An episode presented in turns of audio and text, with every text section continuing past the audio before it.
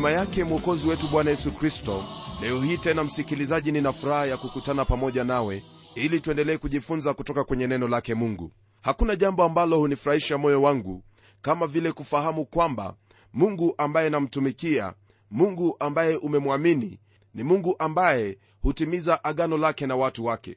Ndugu msikilizaji hili ni jambo ambalo kwa hakika miungu mingine yote haiwezi ikafanya bali ni huyo mungu mmoja tu mungu wa israeli ndiye iwaweza kufanya mambo kama yale.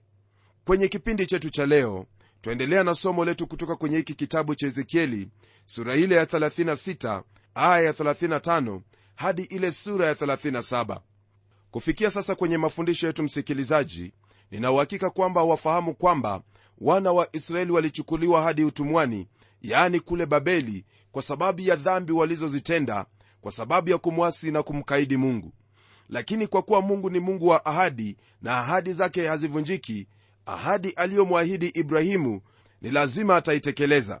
Ndiposa kwenye aya hii ya 35 hadi aya ya 38 ambazo pia ni aya za kumalizia sura hii ya 36 neno lake bwana latuambia hivi.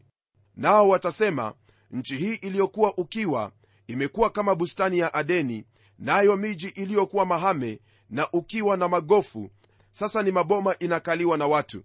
Ndipo mataifa waliobaki karibu yenu pande zote watajua ya kuwa mimi bwana nimejenga mahali palipoharibika nami nimepanda mbegu katika nchi iliyokuwa ukiwa. Mimi bwana nimesema hayo tena nitayatenda. Bwana mungu asema hivi tena kwa ajili ya jambo hili nitaulizwa na nyumba ya israeli ili niwatendee nami nitawaongeza kwa watu kama kundi la kondoo kama kundi lililo tayari kutolewa sadaka kama kundi la yerusalemu katika sikukuu zake zilizoamuriwa ndivyo itakavyojazwa watu.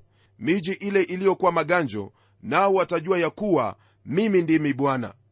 Kama vile unavyofahamu kwa sasa nchi hiyo ya israeli ni nchi ambayo ni ukiwa kweli kweli.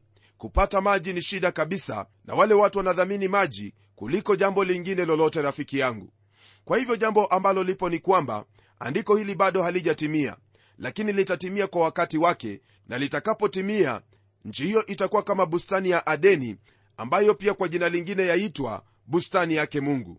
Ndugu msikilizaji haya ambayo twayasoma kwenye sehemu hii ni mambo ambayo yatatimia wakati ambapo kristo atakuja na kuanza kutawala katika ulimwengu huu.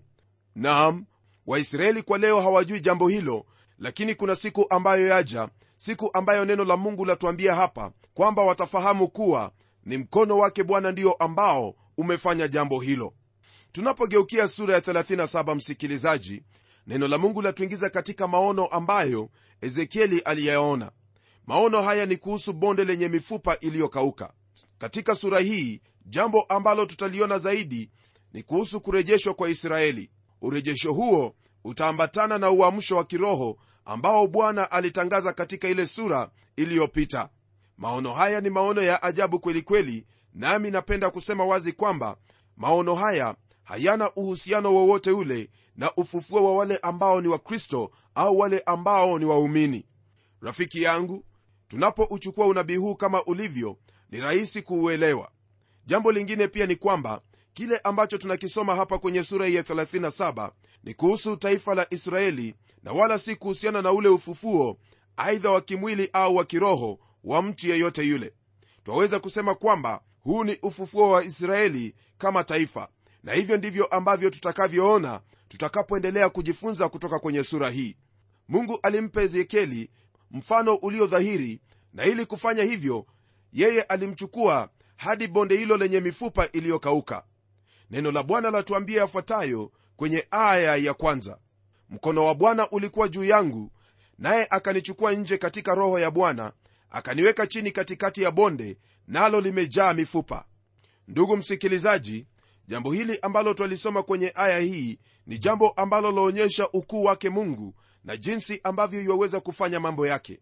Kwenye ile sura ya nane kabla ya yerusalemu kuharibiwa na yule mfalme nebukadreza ezekieli alichukuliwa hadi yerusalemu na kuona yale ambayo mungu alimruhusu kuyaona. Kwa hivyo tunapotazama kwenye sura hii ya 37 ni wazi kwamba mungu kwa roho wake alimchukua ezekieli hadi bonde hilo lililojaa mifupa. Kwenye aya ya pili neno lake bwana latuambia hivi. Akanipitisha karibu nayo pande zote na tazama palikuwa na mifupa mingi katika ule uwanda. Nayo tazama ilikuwa mikavu sana. Kwa mujibu wa andiko hili ndugu msikilizaji neno la mungu latuambia hali ya hiyo mifupa jinsi ilivyokuwa. Mifupa hiyo ilikuwa imekauka sana nayo na ilikuwa imetawanyika kila mahali. Kisha kwenye aya ya tatu neno lake bwana laendelea kutwambia yafuatayo. Akaniambia mwanadamu je mifupa hii yaweza kuishi? Nami nikamjibu ee bwana mungu wajua wewe ndugu msikilizaji mifupa hiyo ambayo ilikuwa imetapakaa potepote ilikuwa ni mifupa ya wanadamu na swali ambalo ezekieli aliulizwa ni kwamba je mifupa hii yaweza kuishi lakini ezekieli alimjibu mungu kwa kumwambia kwamba yeye tu ndiye ambaye anajua kwa maneno mengine ni kana kwamba alikuwa akisema kuwa haoni jinsi vile mifupa hiyo yaweza kuishi kwa kuwa jambo hilo la mzidi ufahamu wake ila mungu peke yake ndiye ambaye yajua kama mifupa hiyo yaweza kuishi au haiwezi kuishi. Kwenye aya ya nne neno hili la mungu latuambia hivi. Akaniambia tena toa unabii juu ya mifupa hii uiambie enye mifupa mikavu lisikieni neno la bwana. Baada ya ezekieli kumjibu mungu kwamba hajui kama mifupa hiyo itaishi mungu alimwambia ezekieli anene na mifupa hiyo aitabirie. Rafiki msikilizaji ezekieli alikuwa akiangalia hilo bonde ambalo lilijaa mifupa iliyokuwa mikavu kwelikweli naye ilikuwa ni lazima anene na mifupa hiyo.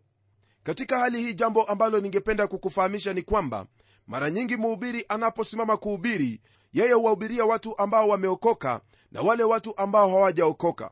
Nam wale ambao wameokoka wana masikio ya kusikia ila hawasikii na wale ambao hawajaokoka wamekufa katika dhambi zao hawajakombolewa.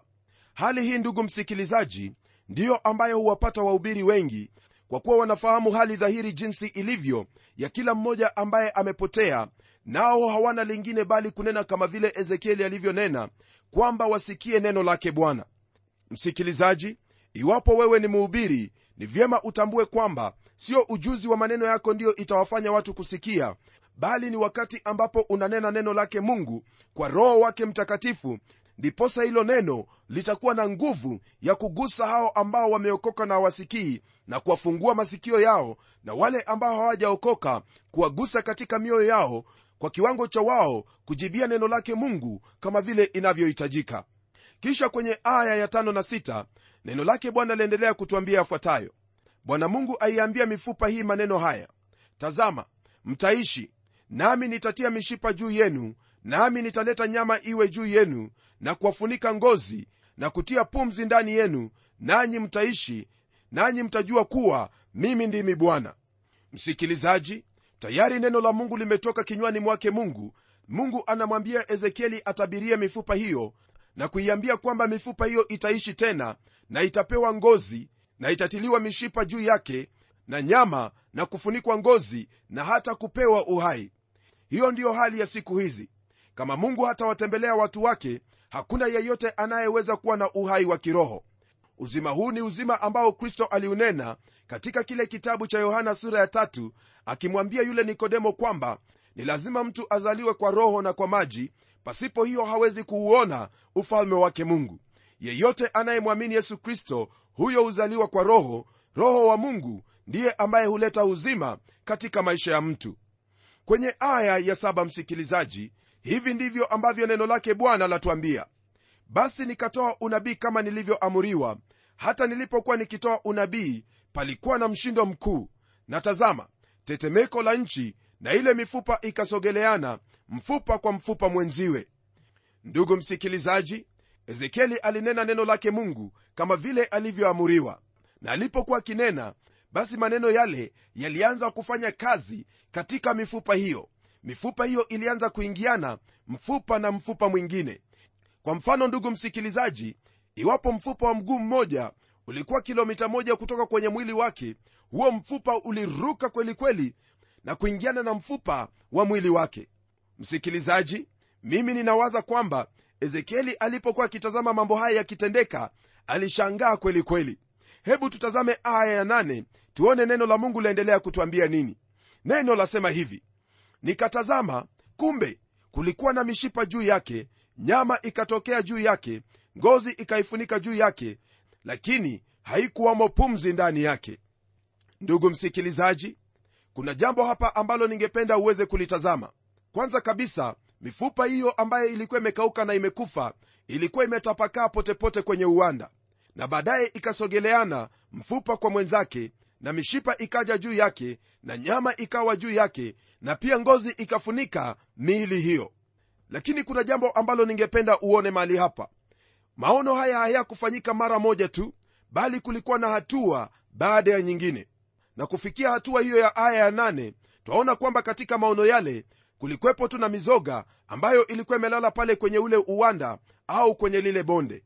Kwenye aya ya tisa na kumi, neno lake bwana latuambia hivi. Ndipo akaniambia tabiri utabirie upepo mwanadamu ukauambie upepo. Bwana mungu asema hivi njoo kutoka upande za pepo nne ee pumzi ukawapuzie hawa waliouawa wapate kuishi. Basi nikatabiri kama alivyoniamuru pumzi ikawaingia wakaishi wakasimama kwa miguu yao jeshi kubwa mno. Ndugu msikilizaji ezekieli alinena neno lake mungu kama vile alivyoamuriwa. Nam kile ambacho twakiona kwenye aya hii ni kama ule wakati ambapo mungu alimuumba mwanadamu.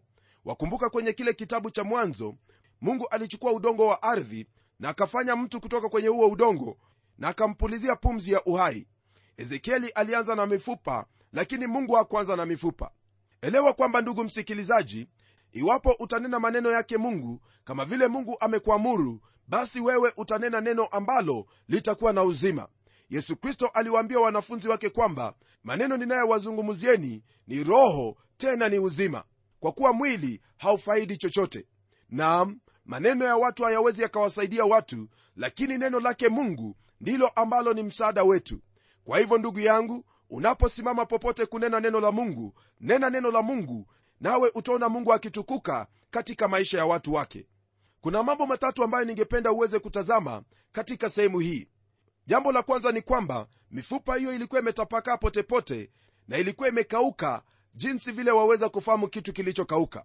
Na jambo la pili ni kwamba mifupa hii ilikuja pamoja na kisha mishipa ikawa juu yake na nyama na hata ngozi ikawa juu yake nayo na ikawa mili.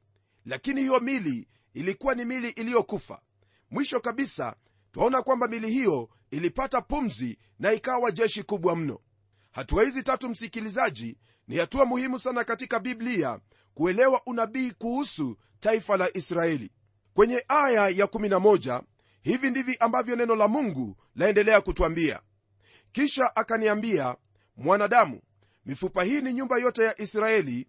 Tazama wao husema mifupa yetu imekauka matumaini yetu yametupotea tumekatiliwa mbali kabisa.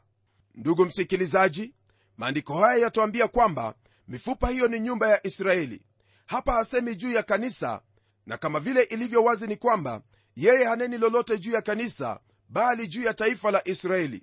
Watu wale waliokuwa uhamishoni waliendelea kuwa na matumaini kwa sababu ya manabii wa uongo walioendelea kuwapa matumaini ya uongo. Lakini wakati huu ambao mji wa yerusalemu ulikuwa umeharibiwa watu hawa ni kana kwamba walikata tamaa kabisa na kuona kwamba hawakuwa na matumaini. Na ndiposa mungu alimchukua ezekieli hadi bonde hilo lenye mifupa iliyokauka na kunena naye kwa jinsi hiyo. Kwenye aya ya12 neno la mungu latuambia hivi basi tabiri uwaambie bwana mungu asema hivi tazama nitafunua makaburi yenu na kuwapandisha kutoka katika makaburi yenu enyi watu wangu nami nitawaingizeni katika nchi ya israeli huenda ndugu msikilizaji washangaa kwamba andiko hili lanena kuhusu kufufuliwa kwa mwili na huku hapo awali nilisema kwamba maono haya hayahusu kufufuliwa kwa mwili. Hebu tulia kidogo tuteremke kwenye aya ile ya 21 tuone neno la mungu lasema nini. Neno lasema hivi ukawaambie bwana mungu asema hivi nitawatoa wana wa israeli kutoka kati ya mataifa waliokwenda nami nitawakusanya pande zote na kuwaleta katika nchi yao wenyewe. Ndugu msikilizaji mungu alikuwa na maana hiyo aliposema katika mstari wa 12 kwamba nitawatoa toka katika makaburi yao. Msikilizaji israeli wamezikwa katika mataifa ya dunia lakini watarudishwa katika nchi yao ili kuwa taifa tena. Hiyo ndiyo maana ya mungu kusema kwamba atawatoa katika makaburi yao yani mahali ambapo hawakuwa wakionekana kusudi wawe jinsi ambavyo mungu alikusudia hapo awali yani wawe taifa teule taifa ambalo ni lake yeye kwenye aya ya 22 neno la mungu latuambia yafuatayo nami nitawafanya kuwa taifa moja katika nchi hiyo juu ya milima ya israeli na mfalme mmoja atakuwa mfalme wao wote wala hawatakuwa tena mataifa mawili wala hawatagawanyika kuwa falme mbili tena hata milele. Rafiki yangu mungu anaendelea kutwambia yale ambayo atatendea hawa watu wa israeli. Kumbuka kwamba kabla ya wao kwenda uhamishoni walikuwa ni mataifa mawili kulikuwa na taifa la israeli na pia kulikuwa na taifa la yuda. Taifa la yuda ndilo lilichukuliwa mateka hadi kule babeli nalo na lile taifa la israeli ndilo lililochukuliwa na wale wa ashuri.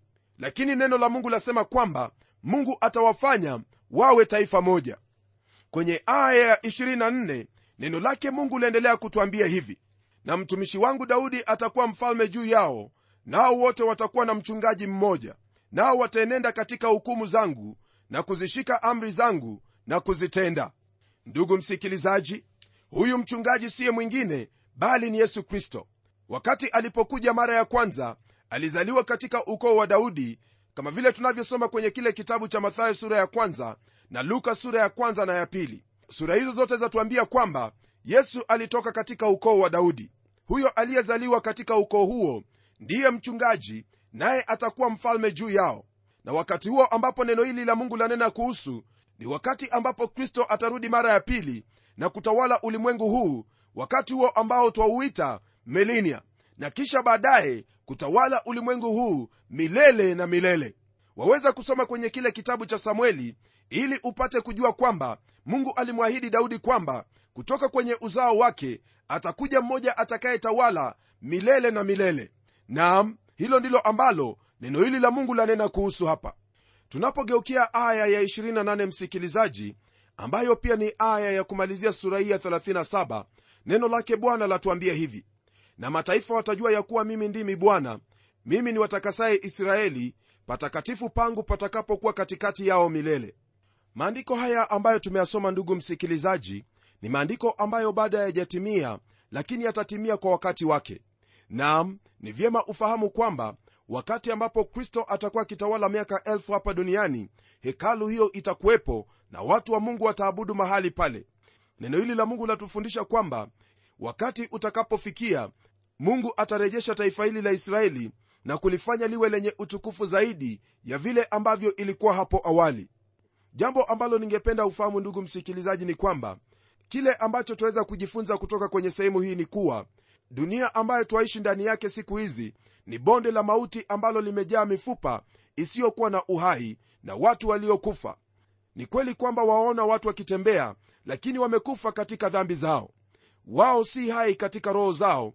Ndiyo sababu ya wao kufanya mambo ambayo si halali mambo ambayo ni kinyume na asili mambo ambayo siyo tu chukizo mbele za mungu bali pia ni machukizo mbele za wanadamu. Nam neno la mungu latuambia kwamba yeye anayemwamini mwana ana uzima wa milele na yeye asiyemwamini mwana hatauona uzima wa milele bali ghadhabu ya mungu ii juu yake.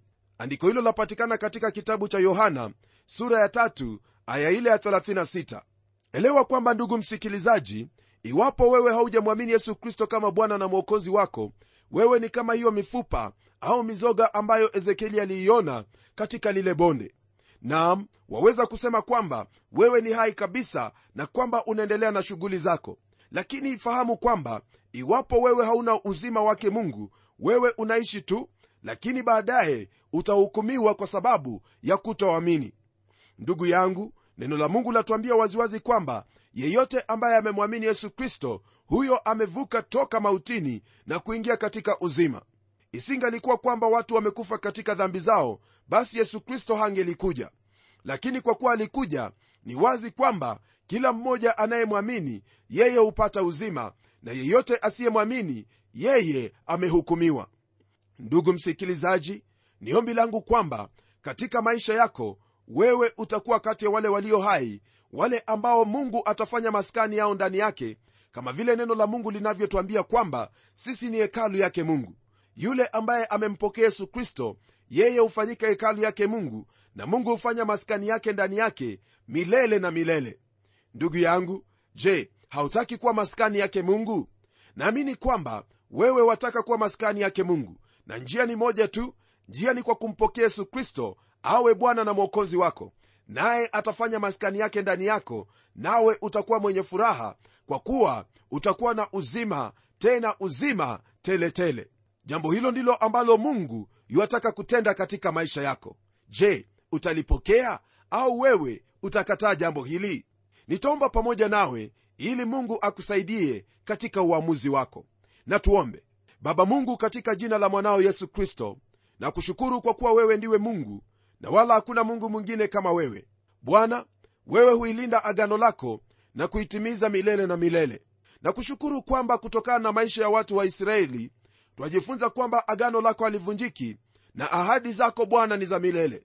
Namwombea ndugu yangu msikilizaji kwamba utamsaidia afanye lile ambalo lampasa kwa kumpokea yesu kristo awe bwana na mwokozi wake ili awe na huo uzima uzima wa milele. Asante bwana maana najua kwamba utayatenda haya yote kwa utukufu wa jina lako. Naomba haya katika jina la yesu kristo ambaye ni bwana na mwokozi wetu. Amen ndugu msikilizaji baba mungu awe pamoja nawe unapoendelea kuzingatia haya ambayo tumejifunza. Hadi kipindi kijacho mimi ni mchungaji wako jofre wanjala munialo na neno litaendelea